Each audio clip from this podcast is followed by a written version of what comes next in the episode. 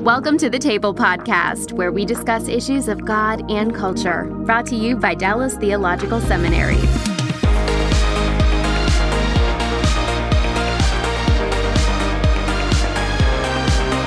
Welcome to the Table Podcast, where we discuss issues of God and culture. My name is Kymberli Cook, and I'm the Assistant Director here at the Hendricks Center. And today we're going to be discussing ministering in an anxious world.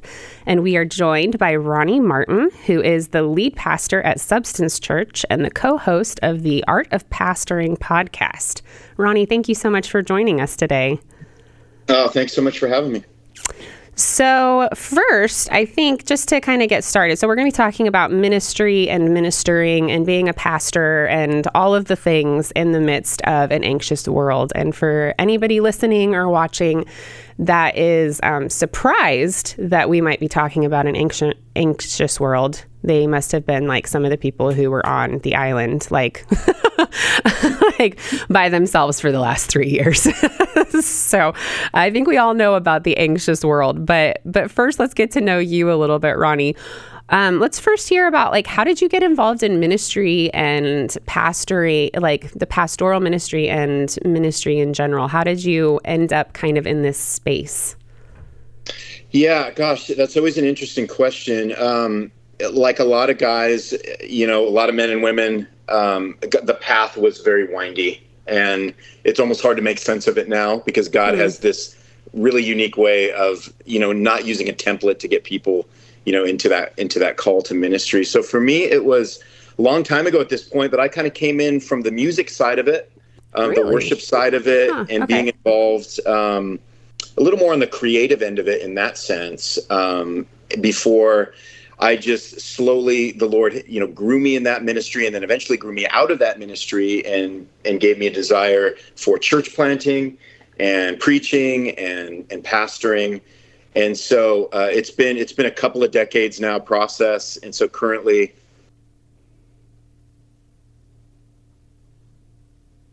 Are we still in the call here? Mm-hmm. Oh, okay. I can still hear you. Um, You're fine at a frozen window. Yeah. So what I'm doing right now is um, I am I'm the pastor of Substance Church uh, in Ashland, Ohio, which is right in between Cleveland, Cleveland and Columbus.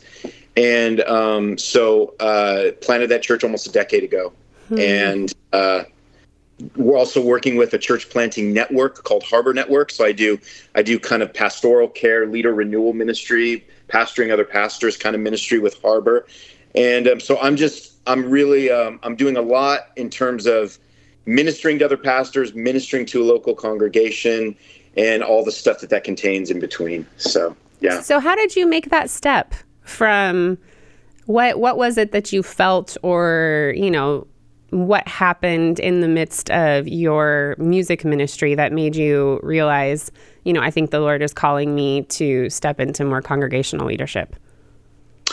You know, I, part of it is that I was not really a great. I was a lousy worship leader. well, at least you're um, humble. That's a good. That's a good thing well, too. yeah, I uh, I had done I had I had come up through the music industry doing a lot of my own music, and and I think when I got into worship ministry, it's it's it's very different. And I just I I always struggled with it. I I was never very good at it. Um, but I was always, uh, you know, I always had a heart for the word. I always had a heart for communication. And the parts I enjoyed the most in worship ministry were those moments in between the songs hmm. when you communicate, um, you know, with the congregation a little bit more. And so it really started off as simple as that, just realizing I don't think this is going to be long term for me. There's so many more gifted women and men that can do this than me and I real at some point I just got a, a really um, just a, a, desire for preaching, and then got opportunities to start doing that. And before I knew it, uh, it just seemed like the most obvious next step. Hmm. So how did you end up pastoring pastors? So you went from being a worship pastor to a lead pastor and you know a teaching pastor, and then you ended up working even further with pastoring pastors. And how did you end up doing that?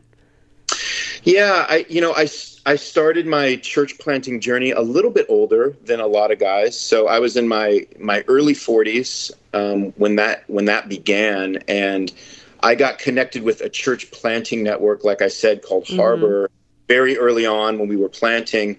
And I think it was just a, a, case of having had ministry experience, being older, you know, a good decade mm-hmm. or so older than a lot of uh, the younger people that were coming in planting, and then just being utilized in in that, you know, from a from from just a ministry, you know, kind of functionality standpoint. Hey, these guys could use somebody to sit down and talk with them and mm-hmm. help them through you know, some, you know, some some all the various details that goes into church planting and um, and I think it just happened and grew organically from that, and it really became a just a, a, a passion of mine too. I love sitting down with younger leaders and um, just kind of hearing where they're at and being able to listen, being able to maybe offer just you know I don't know a kernel of wisdom, which is about the extent of what I have, and uh, see if it helps, see if it benefits them. And so the Lord has given me some opportunities to do that, and it's been been really fun.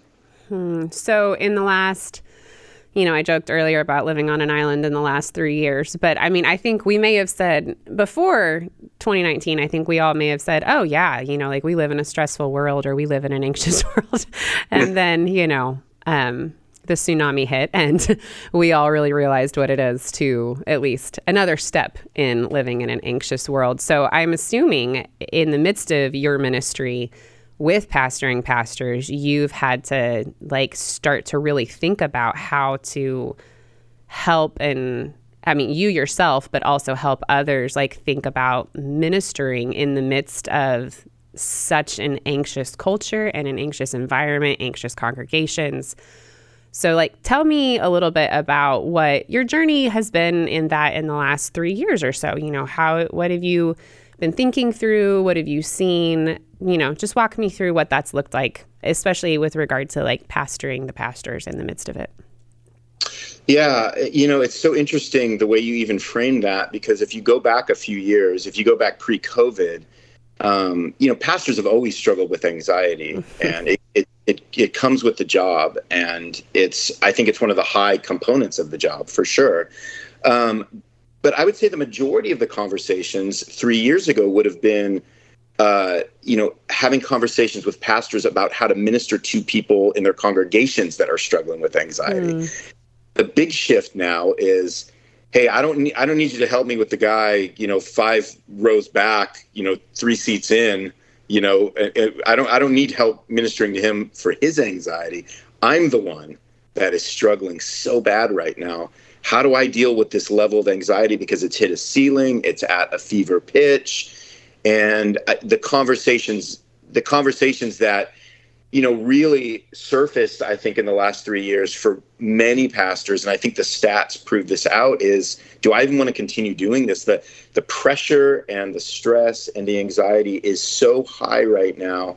Um, it's nothing that I anticipated because, of course, nobody anticipated a global pandemic. Yeah. And then how, how to go about doing our, our jobs, you know, with with have with needing to have all kinds of answers for issues and topics and and things that we've never given more than 21 seconds of thought to if that and i think that that's been the major shift is just pastors really struggling and just losing their their foot in in that whole in that whole arena yeah yeah. So let's let's dig a little bit into that anxious world that we're talking about. Um, I think perhaps perhaps first, more than anything, it would be helpful. You know, we've already thrown the word around quite a bit.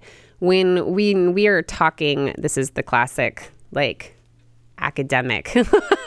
if we're using the word anxiety, what exactly are we saying? but I think right. it is relevant because it's a really popular word, eh, especially in our mindfulness culture and you know everybody you know talks about their anxiety and all of that but what do what do what are we meaning you and i when we use the word anxiety? Yeah gosh that's a great question. Um, i w- the way that the way that i process the word and the way that i see it played out in real time it seems to be when you are faced with circumstances of which you have no control over and they seem all encompassing and they actually now are shaping you know both the inner culture and the outer culture of your day-to-day life mm. and um, I, there's probably way better ways to define that um, but talking about it from a pastoral standpoint I think what you've seen happen in the last three years is from an intellectual standpoint or from a biblical standpoint, we believe that control is illusory. We, we know that we really, at the end of the day, don't have a lot. We have some self control over the way that we respond and react to things. But control, in terms of sovereignty of God level control and how the world is working itself out, we know we don't have any control over that. And I think what the last three years have done has pulled the, the rug out from under us about the things that we would say we didn't have control over, but hmm. it presented itself as as truly not having control over those things. And by things, we probably more specifically mean people and people saying things and doing things and behaving in particular ways that really adversely have affected our lives and our vocations. And the fact that um, it happened at a at a rate and a speed that we had no idea was to was was to you know come to that come to that particular rate and speed i think it made it all the more difficult to even try to understand what was going on. And so that leads to you know heart rates that are through the roof. It leads to lack of sleep. It leads to all these physical realities and emotional realities that um, just completely uh, affect you from a holistic standpoint i would say. Mm-hmm. yeah and i think I mean, just going along with what you're saying, I think like not only it, it, it affected, you know, like the relationships and the people, you know, like the assumptions we thought we had about that, but it, even, you know, whether or not we actually would have ever admitted feeling like we had control over, you know, disease and, you know, health and all of that, I think I mean, certainly, uh, given all of the reactions to everything that has happened, you know, I think we we we thought we could control that too, you know, through yeah. science and all of that. And obviously, we, you know, have breakthroughs and all of that in lots of areas. But I think that's another place where we assumed that we had control, and then lo and behold, you know, that rug is ripped out from under you too, and that leaves you reeling you know, when a lot of these things that you felt like were solid ground that you were standing on, you realize, you know, no, they were just, you know, inflatable mattresses on a pool and you were really balanced. Yeah. yeah. really, that's a great way to put it. That's really good. Yeah. And I think it was even, I mean, to your point, it was so interesting. We all remember this, you know, whatever, you know, mid March, March 15th, mm. when, you know, around the, the nation, around the world, it's like, okay, this is the thing.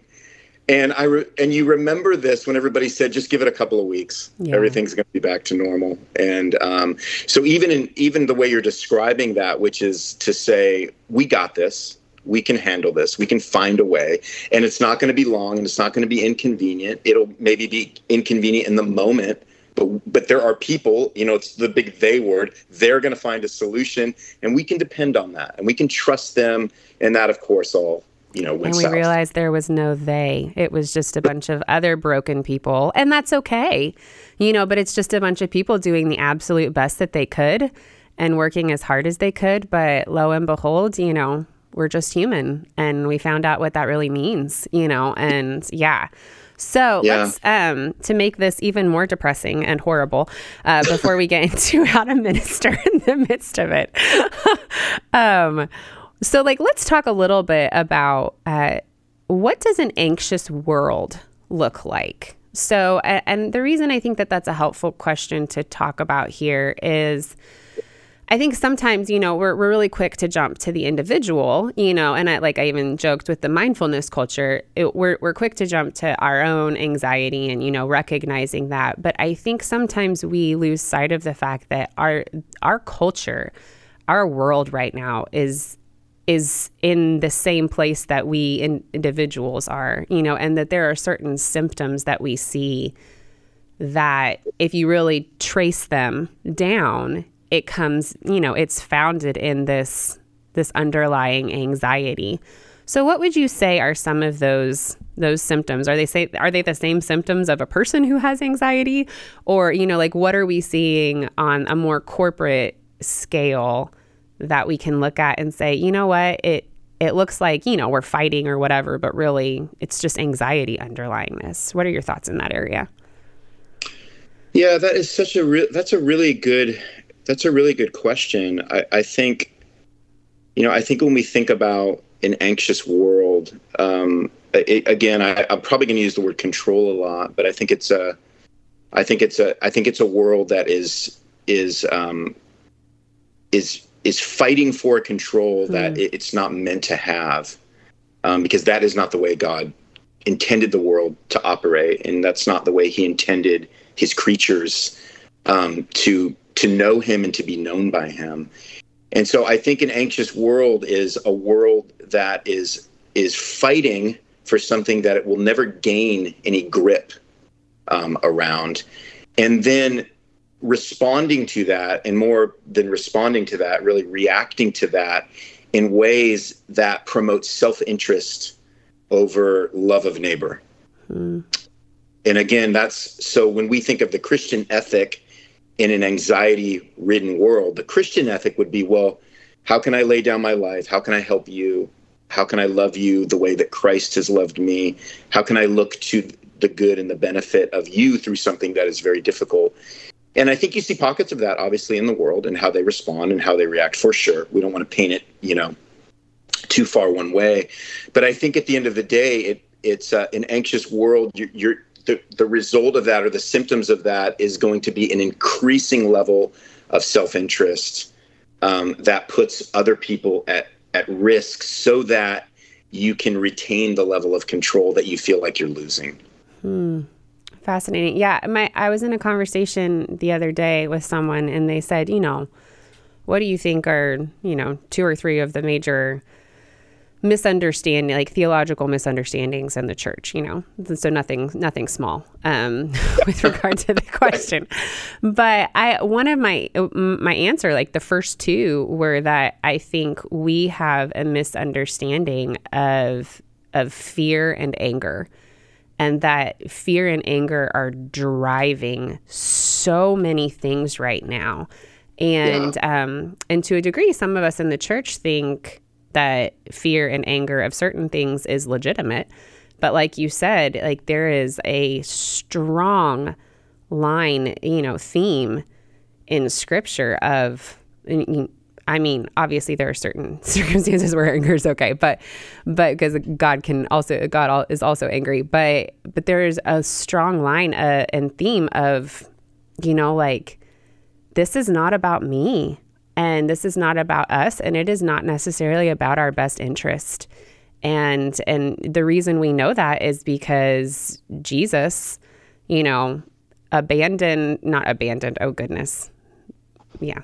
Jesus um, you know, he humbled himself and he came down and he was willing to not be in the most comfortable situation and to not be, you know, getting the things that he deserved. And that is who we are called to follow.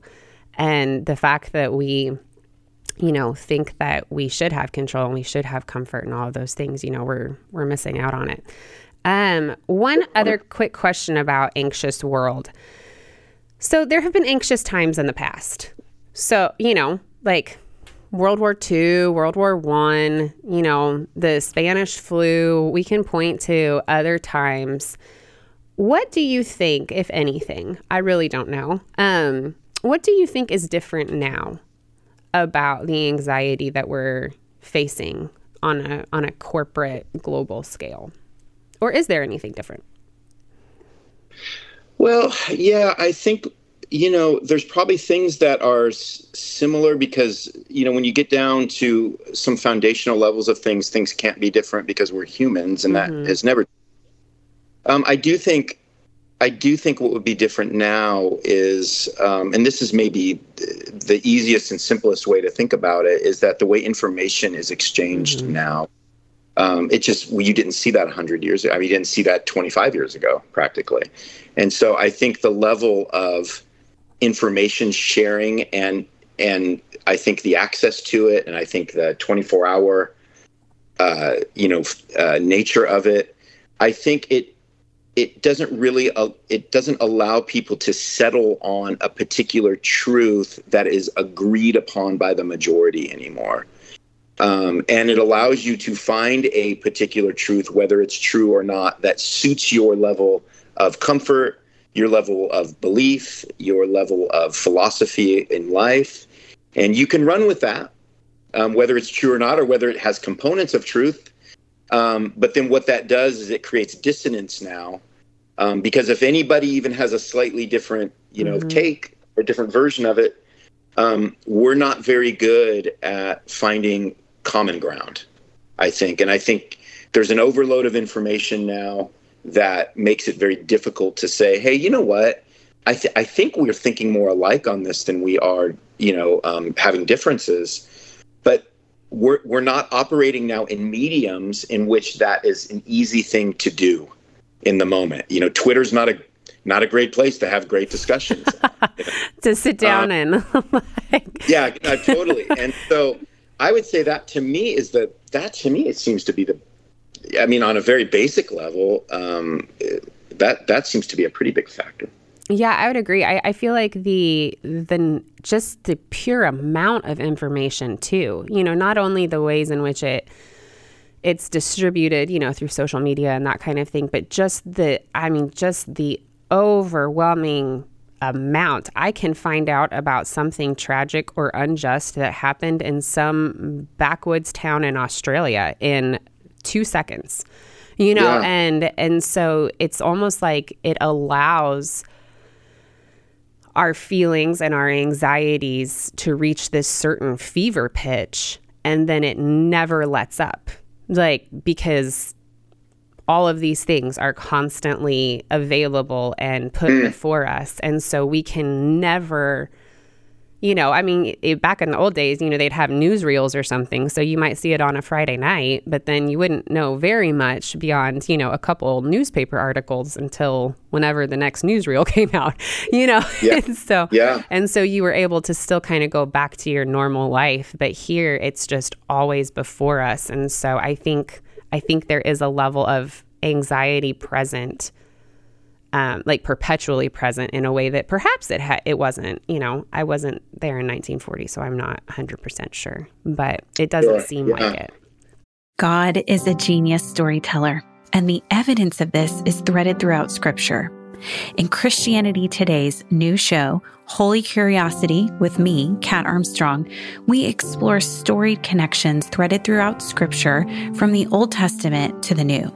Our first mini series, Connecting Dinah and the Woman at the Well, welcomes experts like doctors Tim Mackie and Diane Langberg to give us insight and context into the physical location and meaning of these two stories. These stories will spark holy curiosity in your own faith because once you see these connections, you can't unsee them. God wastes no person, place, or thing. Listen and subscribe to Holy Curiosity with Kat Armstrong on your favorite podcast platform. Yeah, and I think and I think that brings, you know, especially so I think the burden then for the church um, then becomes wisdom. It becomes mm. it becomes of wisdom. So um, you know when you're when you are somebody who has the spirit of Christ in them and you're going into a situation of where that is not present and you don't want to be an anxious presence to add to all the other anxious presence that's there. I think what we've been given in scripture is this opportunity to display wisdom and out of wisdom comes the very things that can cut a knife through an anxious presence, which is patience and kindness and self-control. And so I think the burden the burden on the church to me in this day when we talk about an anxious world is but are we living out the wisdom that we have because we have the spirit living inside of us and obviously and unfortunately we, are not seeing that a lot mm. you know hmm. we're seeing the church react in the way that the world reacts and and now that's creating its own culture right at the end of the day mm-hmm. yeah and it's it's it's almost like I don't and I don't want to imply in any way that anybody having problems with anxiety because I don't know how you couldn't in the midst of our current situation. Right. I I think it's also a, a matter of faith. I, I love I love what you're saying with wisdom. I agree with that wholeheartedly, and I and I think you know, faith and wisdom go hand in hand. And I think it's a matter of of true faith that like no i really recognize that i am not in charge you know we were talking about control earlier i am not the one in control and and i refuse to try to be in control i refuse mm. to play these games to try to be the voice that is the loudest or the one that results in the most power i refuse to play this game and i am you know, an ambassador for the kingdom of Jesus Christ. And, and, you know, his values are my values, regardless of where they fall on either, you know, side of any conversation that we have going on right now. I refuse to act out of fear or anger or anxiety. You know, I, I just, I am going to respond with wisdom. I'm going to respond with faith, you know. And I think that that's, it's something that's really hard to do. I think it's something we don't know how to do. But yeah. I do I'm I'm curious, do you, what else do you see as like the relationship between the gospel and anxiety? How does the how does the gospel address anxiety, especially corporate anxiety? Yeah, I think I, it, I think it. I think what you just. I think what you just said. You said really well. Um, and I think um, you know, a Christian is not a person who tries to put a lid and deny anxiety and press down mm. and say and you know go la la la la la it's not there. Um, I mean that that would be that that is not what the gospel presents us with, right? Is ignoring on a holistic level what we're facing and feeling. All those things are real. We have an entire book called the Psalms that is people singing out their anxieties. You know, yeah. David is singing his anxiety. Um, but I think the idea of presence is so important. And I think, you know, getting back to even spiritual disciplines and saying, Lord, I am an anxious person living in an anxious world, but I'm also representing a kingdom um, that was that that was that is being built by Jesus, who is the who is the uh, just the, the epitome of of, of anti-anxiety mm-hmm. you know because um, our worldview would tell us that there is not one stray molecule uh, in the universe right the lord has everything under his control and I, I I don't think that there's a magic formula. I think that there is I think that we have been given biblical precedent when we look in scripture that says and you see all these women you see all these men that are fighting all of the anxiety of their times and their culture.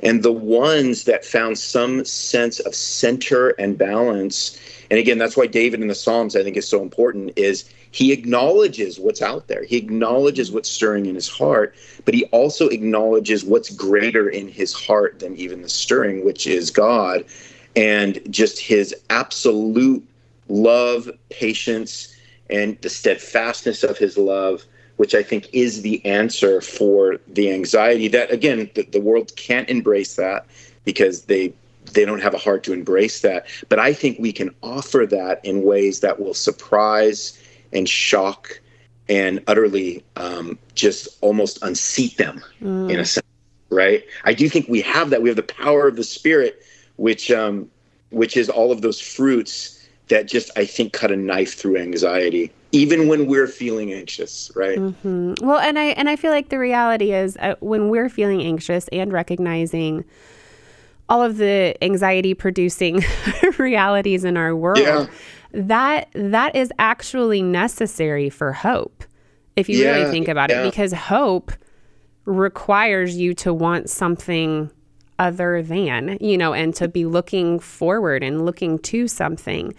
And so if you don't really have a strong sense of hope and a strong sense of, you know, looking for the redemption that we need to come, if you don't actually recognize what is deeply and horribly broken. Yeah. And and I think that sometimes the church does kind of have a, a tendency to, you know, stick their fingers in their ears and say, la, la, la, la, la, it's all good. You know, Jesus has got us. And, you know, Jesus wept. Jesus recognized like the the hard things that were happening in the world and, you know, but again, he wasn't like you said, I love that. Like he was the epitome of a non anxious presence in the midst of it. He refused to be pushed or pulled into anything that he, you know, wasn't of his kingdom and wasn't of his will and his plan. And so, yeah, we we have to come to the point where we're okay with surrendering that and surrendering yeah. to His plan, you know. And that's, I mean, I'm I'm talking to myself here. It's not like I'm like, yeah, yeah oh, get yeah. your act together. That's incredibly difficult to do. Yeah, just, we're just holding up mirrors right now. Yeah, right. So, um, so let's we've been talking a little bit about personal, a little bit about corporate anxiety as we've been, you know, kind of chatting through what, but with regard to ministry, is specifically in ministries specifically, how do we tweak existing ministries to address this onslaught of anxiety? And I know some of those tweaks have already been attempted in the last three years. What have you seen happen? What do you feel like has gone well? Where do we still need work? What are your thoughts on what needs to be done to better minister, to better pastor in the midst of this world that we find ourselves? Yeah, gosh. Um, I think one of the things that I've noticed, and I think this is maybe one of the things that COVID really surfaced is that people are so fragile. Mm-hmm. And most of the time, when we are connecting with people, we just have such a small portion of their story. And ministry can have the tendency to want to be like a, you know, um, a fix it organization, you know. And if we just, here's the book, read the book, you know, here's the three things you should do before you go to bed and when you wake up and if you would just, you know, if you just stop doing this, everything will be great. And I think, um, I think that's informed a, a lot of the of the ministry culture that you see. You know, I think happening at churches where they they don't want to. I I think this idea of presence has been lost a little bit, and maybe COVID has held us back. Where it really is about sitting with people, spending time with people, listening uh, to their stories, uh, trying to get an understanding of their anxiety. Actually, what is your anxiety? Um, what are the fears um, that you're experiencing? And in, you know, instead of just dropping something quick that you that makes you feel good about you doing your job, I think instead of trying to always find, you know, um, you know, I think answers that, you know, at the end of the day, um, you know, are, can be largely ineffective. I think just being with people and have and, and having people gain a particular kind of understanding about their pastors and their ministry leaders that these are people that care about me. They care about my life.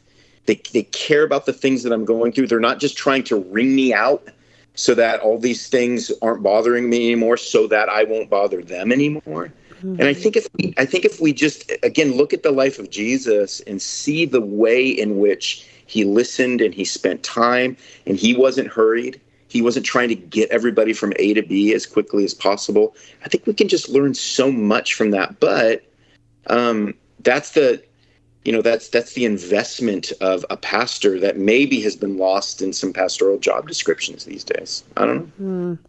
That's really interesting. The word investment is interesting because I think sometimes I, I think it has become so much of a, I don't know, maybe like I, all I can think of is fast food, but I'm actually trying to think of the clothing version of it. But you know, like a yeah, yeah, you know, like a trying to get through things quickly like you're saying they're wringing you out so that everybody's okay and you know moving you along in the line of holiness and righteousness. And really it's it's this element of investment that perhaps has been lost in a lot of um, church cultures.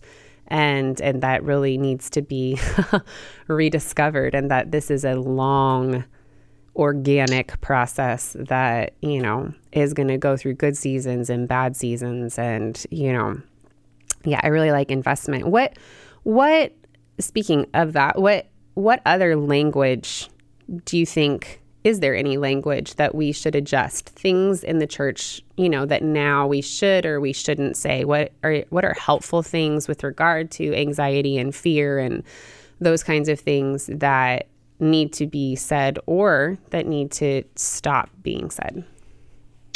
Well, you know, gosh, and I, you know, you might have to delete the whole section, um, so we'll, we'll, just jump right in. But I think even, you know, um, so I'm I'm ministering in uh, I'm a Southern California transplant into Mid Ohio. Okay, so um, different, little bit of a different culture that I'm ministering in, and um, you know, I think I think a lot. I think a lot of fear over faith language. Mm-hmm. I think really. Um, I think it. I think it really um, presented something um, to to the church that, on one hand, is is is is true on a, on a on one level, but it doesn't tell the whole story. And I think what's what's really unhelpful, and it goes back a little bit to what you just said and what we've been talking about, is it's it's really unhelpful to think that um, God's view of sanctification um, is somehow doing things as fast and as famous as possible and uh, removing um, people's experiences, removing people's level of trauma they've experienced, removing the stories that have either been built into their lives because of their own mistakes or because of the harm that has been done against them through the years and trying to trying to eliminate that by saying hey if i just you know, if if I just, you know, if I just if if I just get the coffee mug with the scripture on it and I just, you know, read it 10 times over and over again in the morning as fast as I can, that's somehow going to be the thing that helps alleviate, you know, all of the worries or all of the things that I don't feel like I want to deal with that take time. And I think um, we are caught up in that culture of fastness and quickness and girl wash your faceness and let's just do this thing. And that is not the mentality of Jesus. Um, that is not the mentality of a Christian life that grows and develops over time, taking into consideration all of the things that affect my faith um, on a daily basis and that are hitting against my faith on a daily basis. And so, me putting on a t shirt that just says fear over faith and saying, yeah, you just go do that, well, that's missing 99% of the story. Um, and that's really, really unhelpful for me in terms of wanting to grow deeper um, into, um, you know, the life of Jesus. Um, so I, I think a lot of this language is about fixing and fast, and you should know better, and you should forget about the past, and you should ignore these things that are hard for you because we have a Jesus that has conquered everything. And that's true. We do have a Jesus that has conquered everything. Um, but he also is doing something in us um, that takes time. And I think we've missed that. So, yeah, I mean, we have a, yeah, we have a Jesus who has conquered everything. But God, who you know, Jesus is one of the three persons. He is also the creator of the world and of nature. And one of the key things we see in nature is that growth and all of that takes immense amounts of time and you barely yeah. even see it happening. And it it's you know, it is a long-term investment. well, and I think even, you know, when we go to scripture and I think, you know, you go to Peter and, and Peter was always so hurried.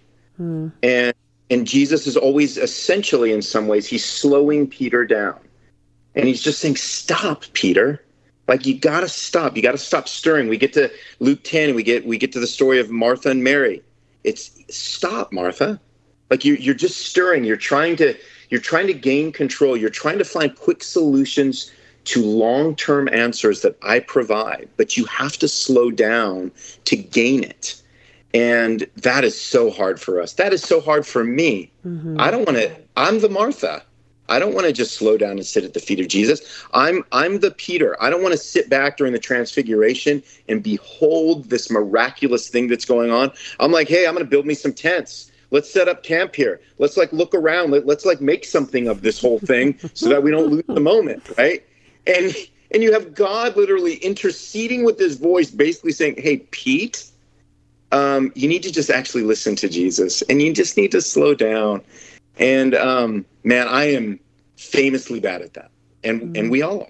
And, and but yeah, that is the message. Another, sorry, I was going to say that's another element of our ministry cultures that perhaps needs to shift because yeah it it's one thing i mean it, it might be a negative habit to be in initially but when you have a a culture and a world and a society that is getting more and more like we were talking about the fever pitch of anxiety then it it starts to try to match that with the fixing plan and it just kind of becomes chasing your tail rather than actually doing anything. Yeah. That's a good word. Yeah. So one last thought, um how do we how do we like this is bear with me. How do we treat an anxious world? Um like as if we were treating a person with anxiety symptoms. Like, how do we treat our culture? So, this is going a little bit beyond just um, the church, but saying, okay, we as a gospel people, you know, let's say the Lord is gracious and the Holy Spirit is working deeply in us, and we and we come with wisdom and we come with faith and we come um, willing to slow down. What is it that we're actually offering the anxious world and what is it that we need to be presenting? Does that does that make sense as a question? Yeah i think i think it does. No i think it does. I think it's a good question too. I, it's I, I think the answer you know is that we we do have the peace of jesus to offer an anxious world. Um, mm-hmm. and i think i think so oftentimes we lack peace. And so um, we are people that have been given a peace that passes understanding. And yet we are we are grappling with the same anxiety that the world is grappling with and so we are entering into situations and we are entering into life with people um, offering them um, anxiety for their anxiety. And mm. um, i think that it's very difficult but i think you know again we we start we start breaking this down to spiritual disciplines in some ways right? We start talking about what would it look like for me to i only have one day at a time like everybody if i'm given the day what does it look like for me to begin a day with the understanding that i'm susceptible to anxiety as much if not more than everybody? I also have the spirit living inside of me that has given me a peculiar and a particular peace um, that is that that can guard me against delivering an anxious presence to another person. What would it look like for me to begin my day acknowledging my anxiety, but also acknowledging the God who is over my anxiety and who has given me this peculiar peace? And what would that look like um, for me in the world to be a person of peace that is offering that? um, to those around me that I know are battling again the same anxiety, but they they may not know Jesus, so then they're not going to know the peace of Jesus.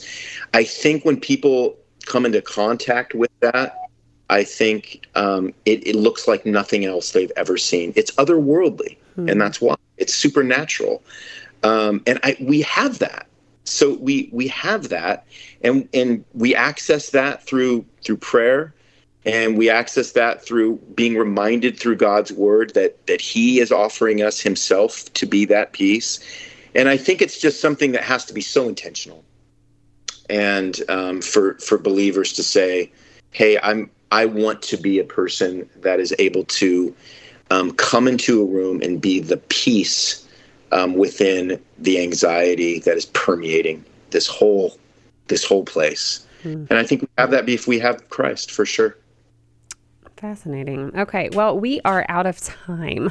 I would love to continue to engage, but um, I do want to thank you so much, Ronnie, for joining us and for helping us think through mm. kind of what it means to be in an anxious world and to try to be that peaceful presence and what that might look like. Um, just thank you so much again. yeah, thank time. you, thank you so much. I, I learned a lot from from a lot of the things you said today. So thanks so much. Oh well, thank yeah. you. And we also want to thank those of you who are watching and listening. If you enjoyed today's podcast, please be sure to follow us wherever you listen to podcasts. It really does help us um, be heard by others. And we just ask that you would join us next time when we discuss issues of God and culture. For listening to the Table Podcast. Dallas Theological Seminary. Teach truth, love well.